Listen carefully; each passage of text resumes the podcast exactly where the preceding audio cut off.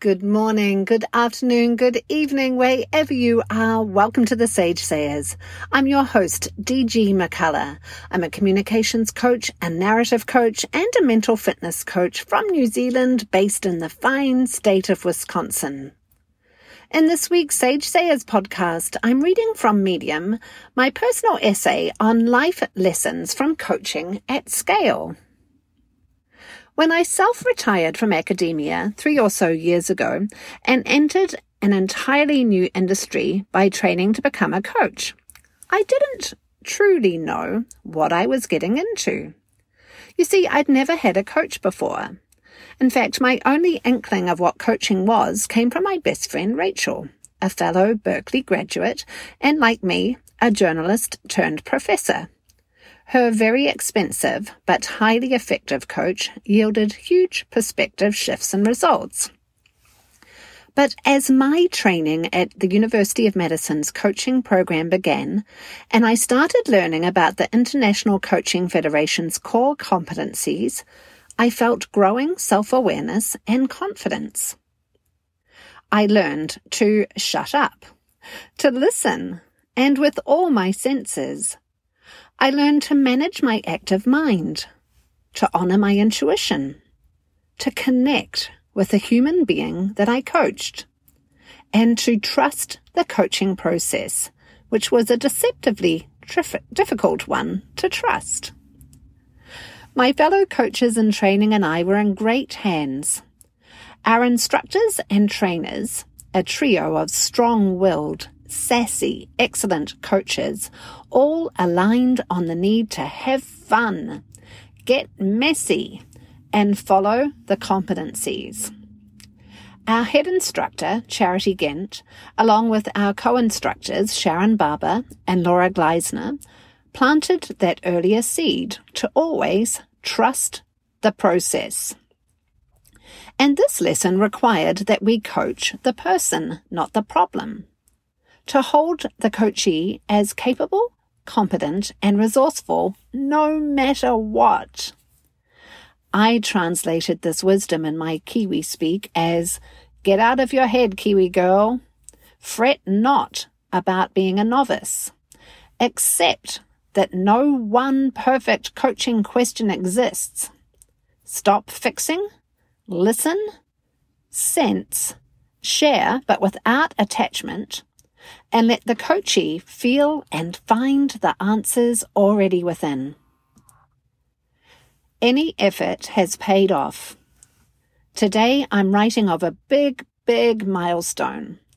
Having just counted up my individual coaching hours, at this exact moment, I have coached 3,184 individual paid coaching hours since my training began in early September 2019.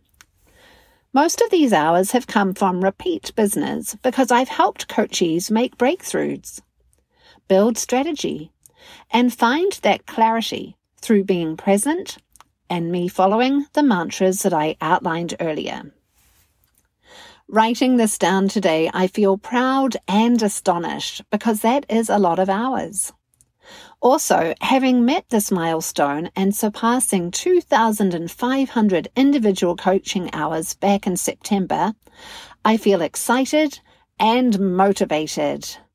Now I can start my process of applying to become a Master Certified Coach, an MCC coach, a credential that the International Coaching Federation has only granted to 1,725 coaches globally, as of June 2022, that is.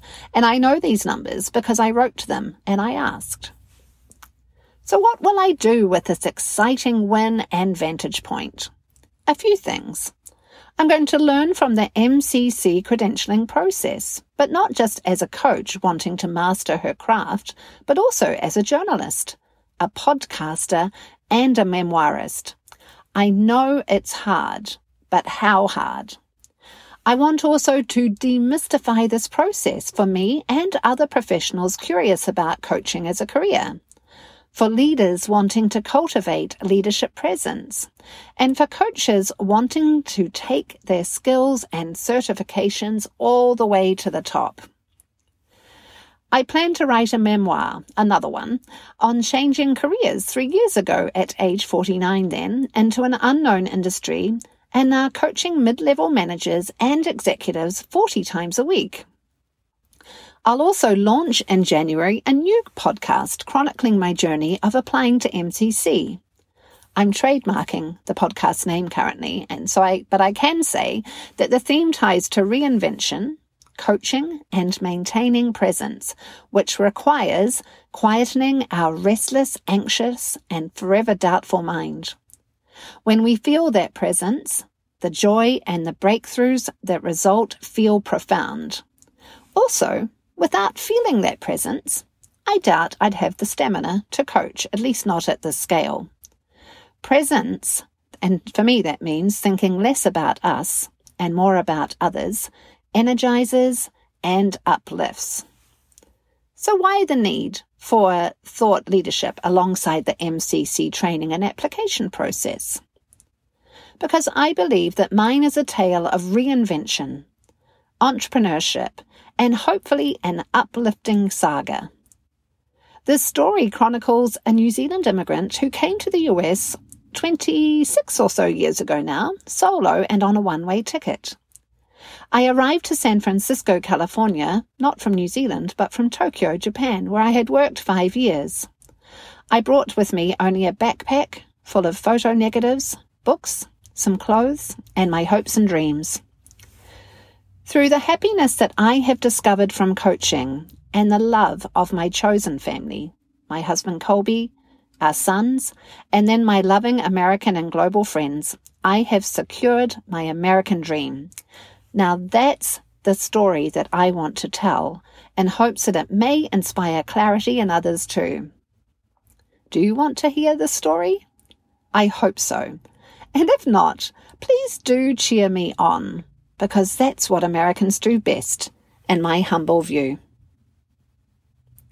You've been listening to the Sage Sayers, and thank you for listening to this episode. And if you're one of my coachees, thank you for supporting me through this huge milestone and victory. Because of you, I am.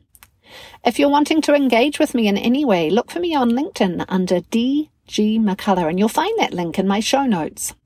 You can look at check out my website at hangingrockcoaching.com, and there you'll find my Calendly link. If you'd like to get on my calendar for a quick session to discover how we can partner together through individual or group coaching, then there is that link. Take good care.